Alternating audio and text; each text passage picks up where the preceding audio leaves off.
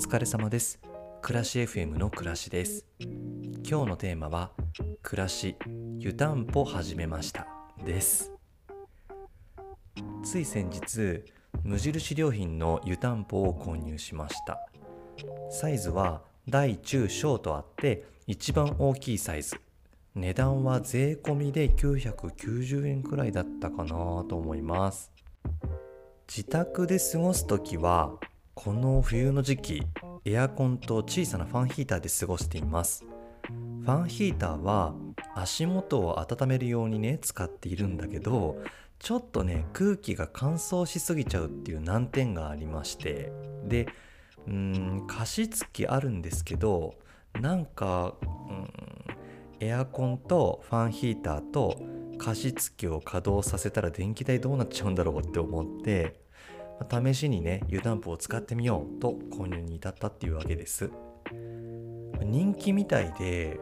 うちの近くの無印良品は湯たんぽ品薄だったんですよ。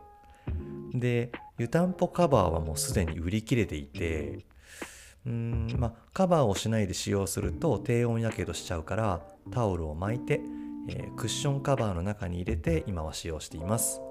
まあ、カバーはだからね専用のカバーは別に買わなくても代用できる手段はいろいろあるなって思いました。全然大丈夫でした。なくても。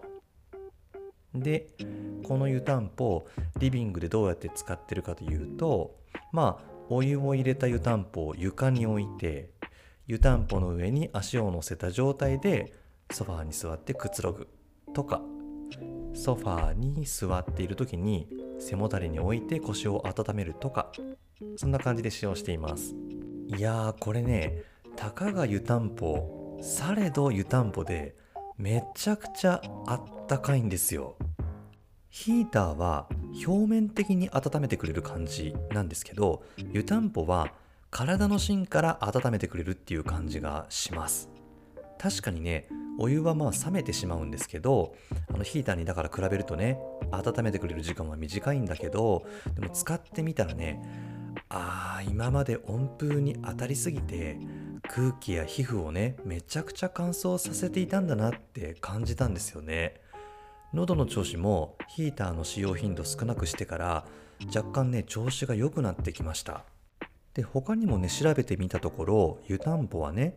直接素早く肌の表面を温めるというよりも優しくゆっくりじんわりと温かさが体の芯に届く。で時間をかけて体を温めるので冷えにくくリラックス効果血行促進や疲労回復安眠効果が得られるとありました。うんふむふむ。あとメリットとしては小さいので邪魔にならない収納場所にも困らない。これは嬉しい。それから電気使わないから電気代がかからないのと乾燥する季節ね。あの漏電による火事とかすごい怖いじゃないですか、まあそういう心配もないと。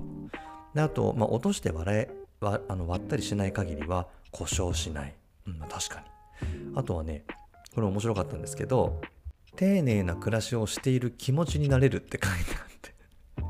でもこれあの丁寧な暮らしをねしているつもりこのつもりっていうのがすごくポイントだなって思ったんですよね。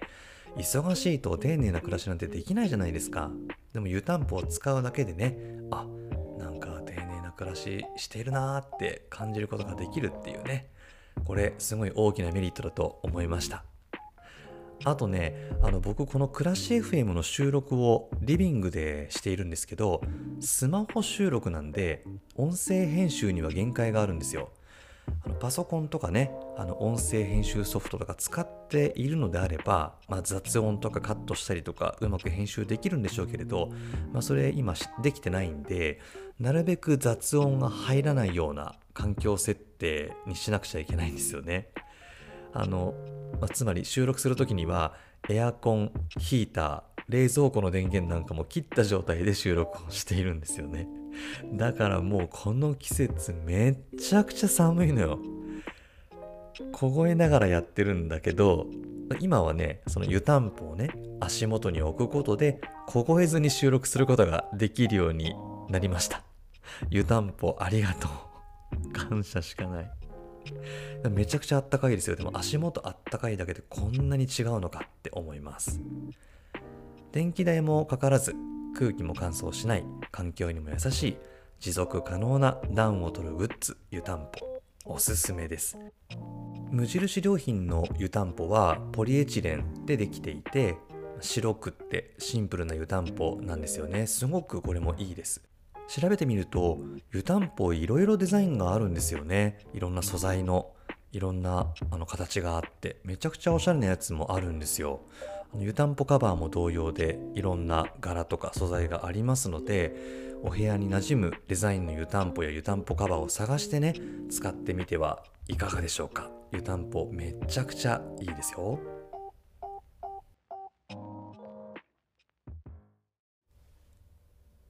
さて久々に Apple Podcast のレビューをいただきましたのでご紹介したいと思います。ここのところ最近よく登場しますね。レコボーイのゆうまさんからのレビューです。寝る前の睡眠導入剤にぴったりで聞いた瞬間眠れます。声質と雰囲気と番組時間どれをとっても聞きやすいです。もちろんミニマリストである暮らし FM さんのミニマリストぶりにも皆さん注目しながら聞くことをお勧めします。本当にありがとうございます。すごい嬉しいな。以前にリツイートを紹介する回でゆうまくんがね寝しなに聞いたらすぐ寝ちゃって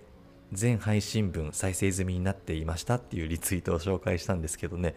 もうレビューで睡眠導入剤って言っちゃってるんで もうきっとゆうまくん未だに暮らし FM 最後まで聞いたことがない気がしますけれど。まあ、しますが、もうね、あの僕みたいなおじさんと仲良くしてくれているので よしとしましょう。ゆうまくんこれからもよろしくお願いします。レビュー本当にありがとうございました。それでは、えー、次はですね、お便りの紹介をしたいと思います。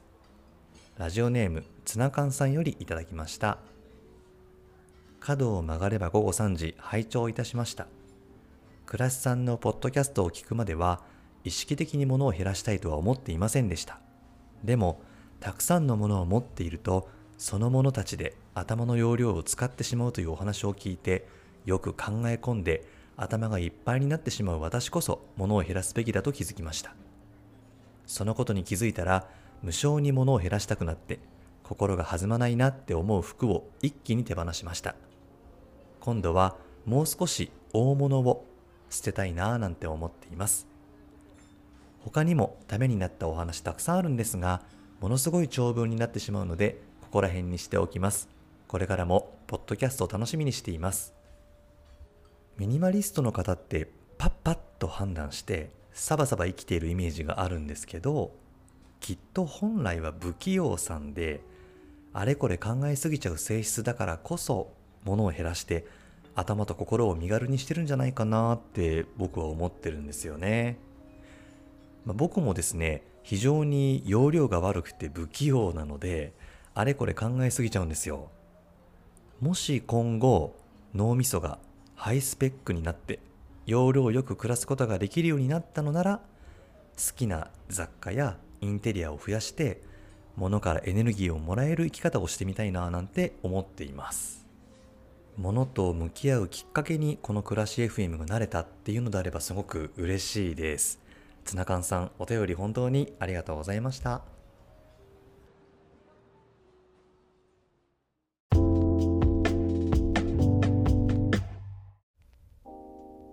暮らし FM では自分にとってのちょうどいい暮らしを探すべくつべこべとお話をしています。物との付き合い方、仕事、生活、趣味、人間関係などなど何でも構いません。皆さんが毎日の暮らしの中で感じたこと、疑問に思っていることを番組概要欄にあるお便りフォームからお寄せください。Twitter、Instagram のメッセージでもお待ちしています。面白いなぁと思っていただいた方、番組をフォローしてくださるととっても嬉しいです。Spotify の評価、星をつけるシステムがありますので、ポチッとね、評価をしていただけると、これもまた嬉しいです。さて、12月の末から1月の頭にかけて、えー、たくさんの人とね会ってお話をしたりする機会がすごく多かったんですけれどめっちゃくちゃ楽しくて刺激的でただちょっと反面ね疲れちゃったんですよね人と会いすぎて。やっぱりエネルギー使うじゃないですか。一人でのんびりする時間がちょっと足りなかったのかもしれませんね。バランスってやっぱり大事ですよね。であの今後もねあの新たな出会いや刺激を受け続けたいので今は一人の時間を作ってエネルギーを蓄えております。それでは、えー、暮らし FM この辺で暮らしカメラでした。さようなら。